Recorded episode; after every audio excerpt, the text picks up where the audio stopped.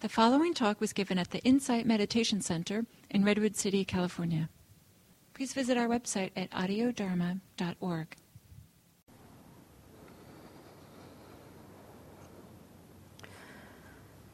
So, this um, first period right after lunch, I just wanted to add a few more thoughts about the practice, explore a little bit more on working with challenging, challenging states of mind, difficulty in your practice, and then a little bit about beginning to be curious about the mind itself. So, those two pieces. So, first, um, about some difficulty, about looking at difficult, difficult experience.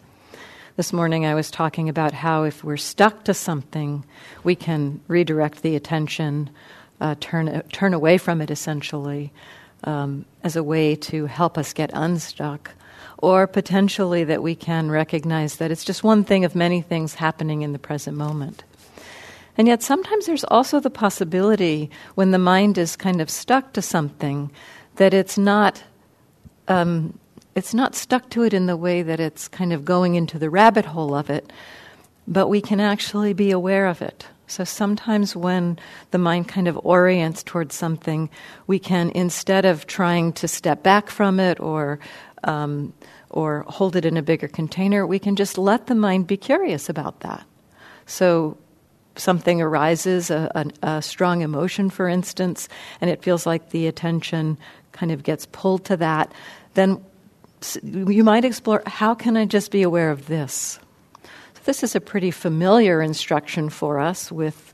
Um, with our practice, if we're paying attention to something that we're directing the attention to, like the uh, the breath, and we find it challenging to stay with the breath because the attention is drawn to something else. Often the instruction is, well, let go of the breath and attend to that thing. You know, notice how that emotion impacts the body. Notice um, uh, if there are other emotions that are related to it. So, you know, kind of just allowing yourself to investigate that experience itself. In the investigation of that experience itself, noticing your relationship to it is a crucial piece. Because often when the mind is stuck to something or it's, it's kind of, um, you know, hard to not be with it, there's some kind of attitude about it, some kind of either aversion or desire or confusion even. It's like what's that? What's that? What's that? I don't understand that. And so the mind kind of just kind of dives into it. So know know the relationship. This this is uh, true for physical uncom- physical experience physical difficulties such as pain for instance. We can know there's pain uh, unpleasant sensation in the in the body and then recognize yeah, I can be with that uncomfortable sensation, but I don't like it. You know, so so knowing that those two things are happening, unpleasantness in the body and not liking is happening. Sometimes as we check the attitude about a difficulty, whether it's a physical difficulty or a mental difficulty, sometimes as we just let that let that attitude bubble up from below the level of the subconscious, we can be with it. It's like, "Oh, that's what's going on."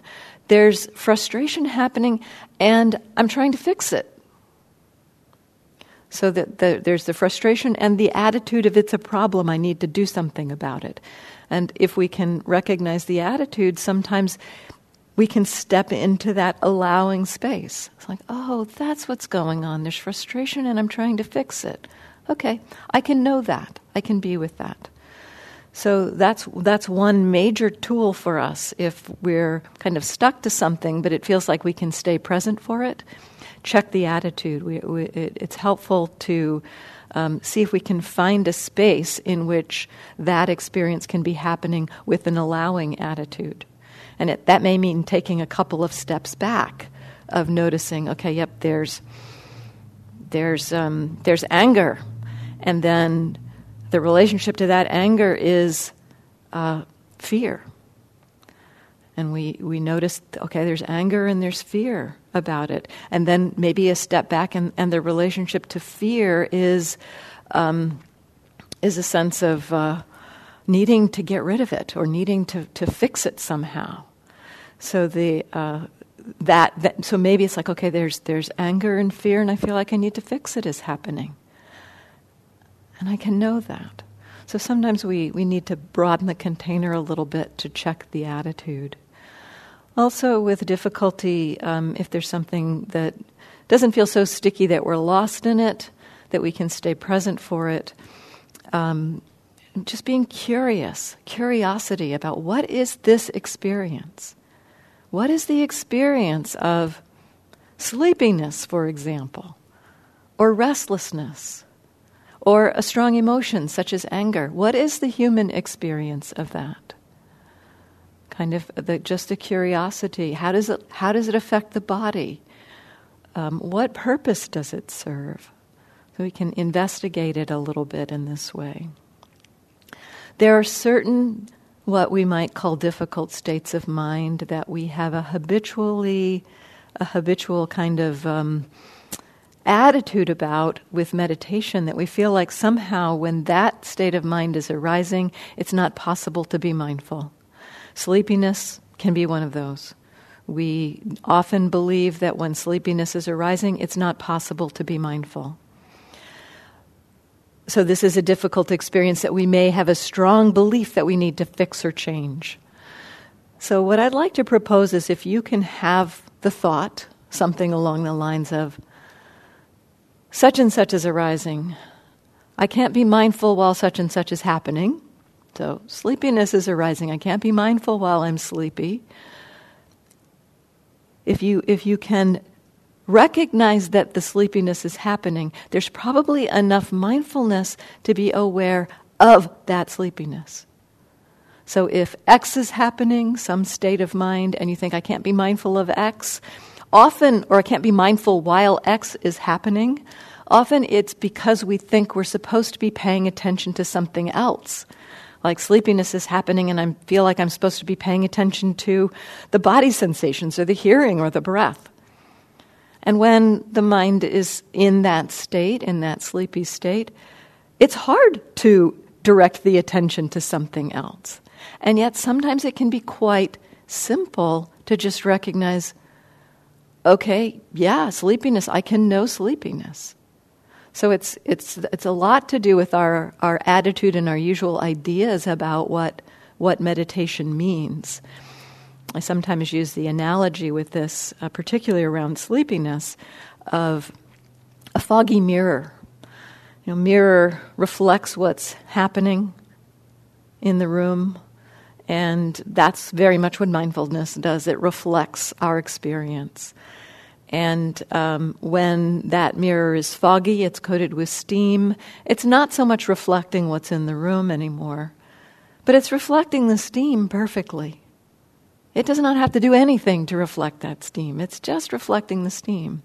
But what's going on there often, if we feel like that's a problem, is like, well, it's not doing the job I want it to do right now. It's not reflecting me. So I need to fix it. I need to change it. But the mirror doesn't care what it reflects. It's just we bring these agendas to what we want the mirror to reflect. Likewise with our mindfulness. The mindfulness doesn't care what it reflects, it just reflects experience. It just knows what's happening in the present moment while it's happening. If there's dullness or fogginess or sleepiness, it's kind of like there's a, a, a, a haze over our mind. And it may be difficult at that time to pick something to be aware of. And yet, being aware of the haze may be the most natural thing in the world for that mindfulness at that moment. So that's another thing to explore when there's something that feels like it's difficult. Is it because you are um, um, believing that you're supposed to be paying attention to something else? So with sleepiness, we often feel like, okay, sleepiness is not, not what I'm supposed to be mindful of. I'm supposed to be mindful of something more tangible, like body sensation. But what might it mean to be aware of the human experience of sleepiness? We can be aware of anything. Of any experience that arises in our, in our mind, we can, we can know it. And so this receptive awareness practice begins to, um, what it can do or can help us with is to begin to broaden our ideas about what we can actually be mindful of. So at this point in my practice, in this form, if I think anything like, well, I can't be mindful while such and such is happening, I don't believe that thought. Instead, it's like I turn it around and say, okay, how, how might I be mindful to be able of be how might I be able to be mindful of that thing, of such and such? If I can know that it's happening, there's a way to be mindful of it. And so this one little piece has been hugely impactful in my practice. It's like this curiosity about, oh, I don't think I can be mindful while that's happening. Let me see. Don't believe that thought. Let's see. Let's check it out in the laboratory of our experience. Of our experience. Is it possible? And it is possible to be mindful of whatever is arising in our experience. So it's like with this receptive awareness practice, we are learning to allow the mindfulness to seep out and infuse many different kinds of experiences that we never would have thought we could be aware of or even noticed. You know, when we're directing our attention, we're missing all kinds of things that we are, are, are unfamiliar to us. So this uh, this receptive awareness practice does take us into unfamiliarity. It does take us into terrain where we're not so familiar or comfortable, perhaps, with being mindful of experience. And yet, that edge, that very edge of, ooh, not sure I can be aware of this, that's the edge where mindfulness can stretch. So often that feels like an area of difficulty, where it's like, I can't be mindful of that. So if you have that thought, use it instead as a kind of a, a leap into the curiosity of, oh, maybe I can be mindful of this. And then the other piece, uh, which we'll do a little bit in the guided meditation, is beginning to notice mm, the way I'll go into this, looking at the different functions of mind or different, you know, beginning to look at the mind itself, is um, kind of in contrast to the body. The Buddha talked about there being bodily experience that happens and mental experience that happens. In one teaching, he described um, five different processes at work in our in our organism, processes that um, we tend to we tend to cling to. He often uses this teaching to describe where we construct a sense of self. And so this can be an interesting exploration to begin to see these processes at work and see they're just happening. They're not they're not they're not me, they're not mine. They're just processes that are that are going on. And so these these five processes are the process of body and then four mental processes. So in this teaching there's a kind of an emphasis on the functions of mind. So there's the process of feeling, of whether things are pleasant, unpleasant, or neutral. There's a process of, um, um, I'll skip that one for a minute. There's a process of perceiving, there's a process of recognizing our experience. That when we uh, meet experience in the world, uh, one function of our mind is to recognize it, to kind of catalog, look into its catalog of, have I seen this before? Oh, yes, that's a chair. Or, oh, yes, that's a wall. Or, oh, yes, that feeling, I recognize that feeling, that's frustration. So there's this process by which we recognize our experience. It's kind of a naming, perhaps, of experience. That's one function of that perceptual process, a big function of that perceptual process is recognizing what's happening.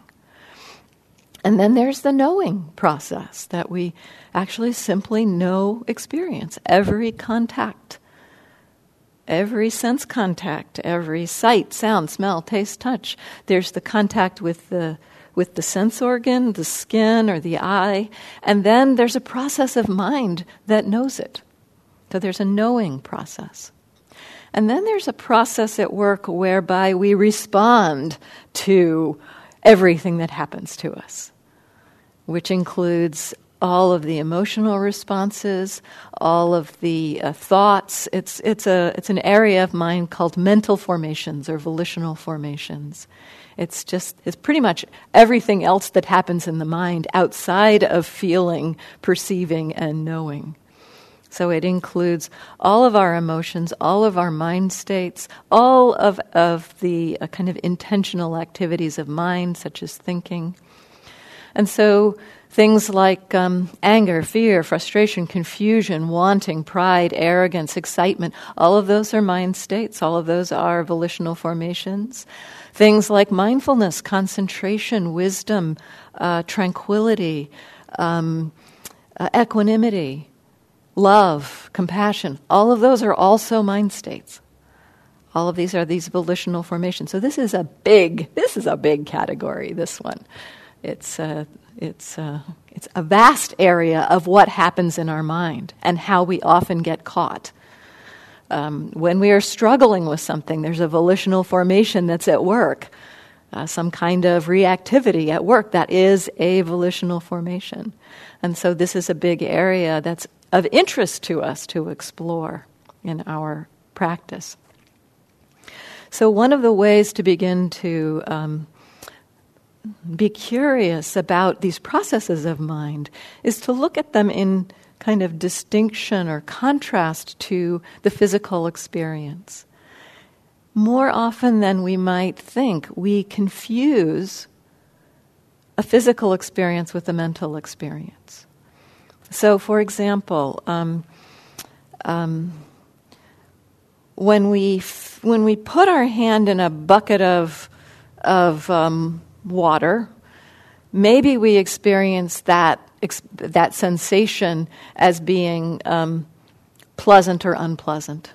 Maybe if it's hot outside and the bucket of water is cold, we experience pleasantness. So the bucket of water, the hand going into the bucket of water, creates this. What I will propose to you is a, is a mental experience of pleasantness. It's not inherent in the hand going into the bucket of water that it will always be pleasant.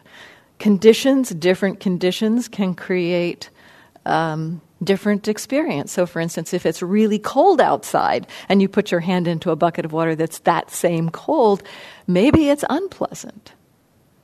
So, the, uh, the, the conditions influence whether we experience as pleasant or unpleasant. So, it's, it's actually constructed by the mind. It's a mental experience. And, and um, I heard recently that I read a book called Self Comes to Mind, uh, which is by the neuro. Um, neuroscientist uh, Antonio Damasio, and he, in that book he pointed to, you know, I was I was actually interested to hear that neuroscientists also say that feeling pleasant, unpleasant, or neutral is constructed in the mind. It is in the brain. It is constructed in the brainstem, in the this really kind of low area right at the base of the brain. And so even neuroscience uh, says it's not, it's not actually at the sense door, you know, that feeling of pleasant, unpleasant, or neutral is not actually at the sense door. It's in the mind. So, so that's one way that we can confuse body and mind is that we often think that when we're experiencing a physical experience and it's pleasant or it's unpleasant, we think it's inherent in the physical ex- experience, but it's actually constructed by the mind. That feeling tone is constructed by the mind. Another way that we can confuse body and mind is through that perceptual process, that recognition process. You know, when we uh, pay attention to our body, um, sometimes I'll sit down with people and ask them to describe what are you noticing? You know, what are you noticing in your body? What experiences are you noticing in your physical realm? And they may say something like, I'm noticing my foot, or I'm noticing my shoulder. And what they mean, actually, perhaps, is that they're noticing sensations that are in the area of the shoulder or sensations that are in the area of the foot. Foot and shoulder are concepts. they don't actually exist. They are an idea in our mind. What actually exists in the sensation level of experience is pulsing, tingling, vibration, pressure, hardness, heat, coolness. There's no shoulder in the actual physical sensation level of experience. And yet, very often, we, you know, we, we, we have this um, uh, idea or map of our body, and we're relating to our experience through that map and not through the direct experience. So, right now, put your attention in your hand, in the sensations in your hand. What are you experiencing there? It's you know, the, just the pulsing or tingling or vibration. Maybe close your hands, close your eyes right now. Just feel, feel the sensations. Maybe some coolness, some vibration, tingling, maybe some stiffness or pressure or hardness. And just whatever the sensations are. And now open your eyes and look at your hand and think about it as a hand and what hands do. They reach for things.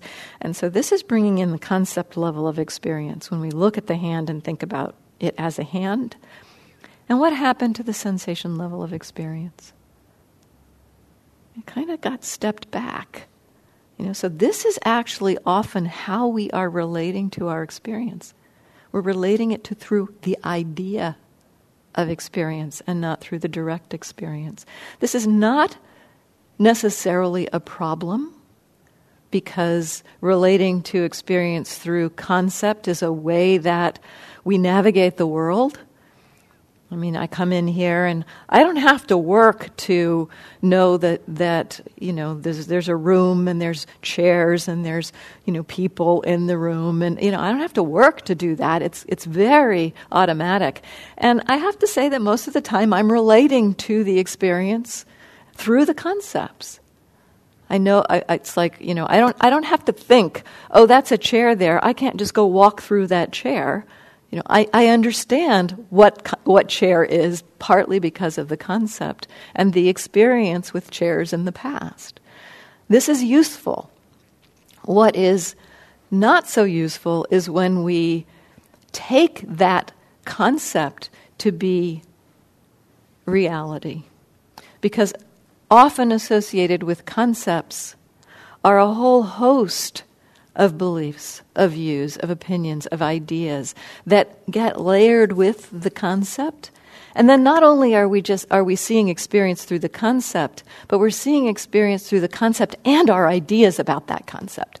It's a good thing, it's a bad thing. Those kinds of chairs are good, those kinds of chairs are bad. Those kinds of chairs mean this, those kinds of chairs mean that. We do this around our relationships to people, around our relationships to objects, to ourselves, to uh, to uh, ideas. Actually, we we can do this also. It's like you know, the idea of who's running for president. You know, lots of concepts come up in my mind around this.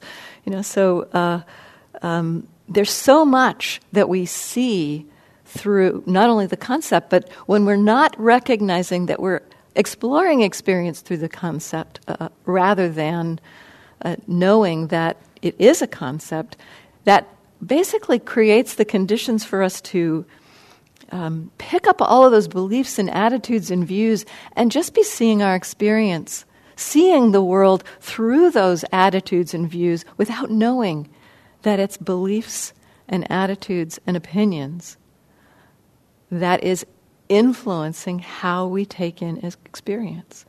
And so it's not necessarily a problem. It's not a problem that we navigate the world through concept, but we need to know that's what we're doing.